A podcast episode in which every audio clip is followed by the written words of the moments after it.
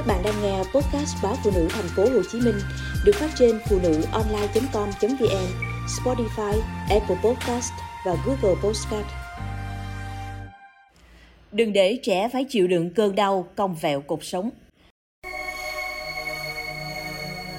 Ngoài một số trường hợp trẻ bị gù, cong vẹo cột sống do dị tật bẩm sinh thì tư thế ngồi học không đúng, trẻ mang vác quá nặng, kích thước bàn ghế ngồi học không phù hợp lứa tuổi cũng là những lý do khá phổ biến ở trẻ gù, vẹo.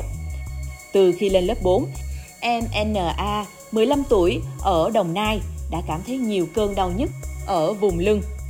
Mỗi khi ngồi học kéo dài khoảng 2 tiếng, lưng của A như bị gãy gập, nhói nhiều ở sườn phải. Tuy nhiên gia đình nghĩ do con ngồi quá lâu nên đã mua thuốc giảm đau cho em uống. Gần đây, em thường có cảm giác khó thở, mệt và không giữ được thăng bằng khi chạy bộ hay leo cầu thang.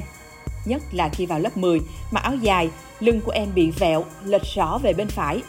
Thấy vậy, mẹ đã đưa em đến bệnh viện địa phương thăm khám. Bác sĩ chẩn đoán em bị vẹo cột sống mức độ nặng nhưng đã không được điều trị. Mẹ của em đã đưa em đến bệnh viện 1A và các bác sĩ cho biết em đã bị vẹo cột sống thắt lưng mức độ nặng.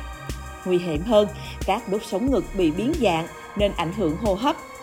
A đã được các bác sĩ cho tập trị liệu hiệu chỉnh cơ xương khớp. Sau hơn 10 buổi tập, em giảm các cơn đau mỏi lưng, không còn cảm thấy khó thở nhiều như trước. Em đã được bác sĩ hướng dẫn thêm các bài tập về nhà để tập luyện duy trì. Tương tự, năm 13 tuổi, em VD 16 tuổi ở thành phố Hồ Chí Minh được gia đình đưa đi khám và phát hiện bị vẹo cột sống. Em được điều trị bằng phương pháp mang áo nẹp định hình cột sống. Tuy nhiên, cột sống của D bị vẹo thấy rõ qua nhiều năm. Điều này làm cho D mất tự tin, không thể tham gia các trò chơi thể thao vận động nhiều.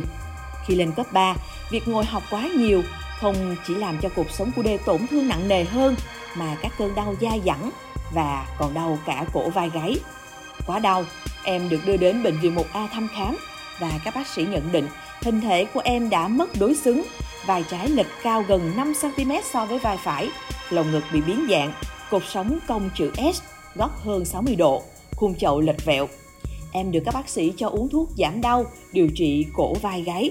Chờ đến khi khỏi các cơn đau, căng cơ thì các bác sĩ sẽ tiếp tục cải thiện cột sống cho em bằng các bài tập điều chỉnh cơ xương khớp. Thạc sĩ bác sĩ Trịnh Quang Anh, trưởng Trung tâm Hiệu chỉnh cơ xương khớp Bệnh viện 1A cho biết, gù vẹo cột sống là một biến dạng của cột sống khá phổ biến. Ngoài một số trường hợp trẻ bị gù, cong vẹo cột sống do dị tật bẩm sinh, thì tư thế ngồi học không đúng, trẻ mang vác quá nặng, kích thước bàn ghế ngồi học không phù hợp với lứa tuổi cũng là những lý do khá phổ biến ở trẻ gù, vẹo. Các dị tật này thường xuất hiện trong giai đoạn phát triển mạnh của trẻ, thường trước tuổi dậy thì, làm cho người bệnh bị gù, vẹo và xoay cột sống, ảnh hưởng nghiêm trọng đến các cơ quan nội tạng khác. Từng có trường hợp trẻ bị phát hiện quá trễ, không thể chữa khỏi, dẫn đến bị tật nguyền suốt đời. Theo bác sĩ Trịnh Quang Anh, ngày nay nhiều trẻ khi được phát hiện có tật về cột sống thường được điều trị hỗ trợ bằng áo nẹp định hình. Nhưng đây không phải là phương pháp tối ưu, bởi áo nẹp không giúp điều trị khỏi vẹo cột sống mà chỉ phần nào giúp ngăn ngừa vẹo cột sống tăng nặng. Hầu hết áo nẹp phải mặc cả ngày và đêm suốt nhiều năm liền rất bất tiện. Đây cũng là giai đoạn trẻ thiếu kiên nhẫn, cảm thấy rườm rà nên đa số trẻ sẽ bỏ mang áo nẹp làm cho bệnh tiến triển nhanh hơn. Nhiều năm nay, phương pháp hiệu chỉnh cơ xương khớp khắc phục các trường hợp cột sống lệch, vẹo trong giai đoạn sớm ở mức độ nhẹ. Thay vì phải mang áo nẹp, trẻ chỉ cần thực hiện các bài tập để điều chỉnh cột sống. Trẻ vẫn có thể đến trường, vẫn có thể tham gia các hoạt động vui chơi, giải trí bình thường. Trường hợp phát hiện trễ, trẻ bị gù, vẹo cột sống quá nặng, các đốt sống sẽ biến dạng thì phải trải qua ca phẫu thuật lớn. Lúc này, người bệnh phải được phẫu thuật hàng xương nhằm hàng dính các đốt sống lại với nhau bằng cách đặt dụng cụ nắn chỉnh cột sống, giữ cho cột sống được thẳng và lành xương. Tuy nhiên, nếu trẻ còn quá nhỏ, việc hàng xương sớm sẽ gặp nhiều nguy cơ như làm cột sống ngắn lại, ảnh hưởng đến chức năng tim, phổi, không hiệu quả nếu cột sống của bé cong vẹo nhiều đoạn hay toàn bộ.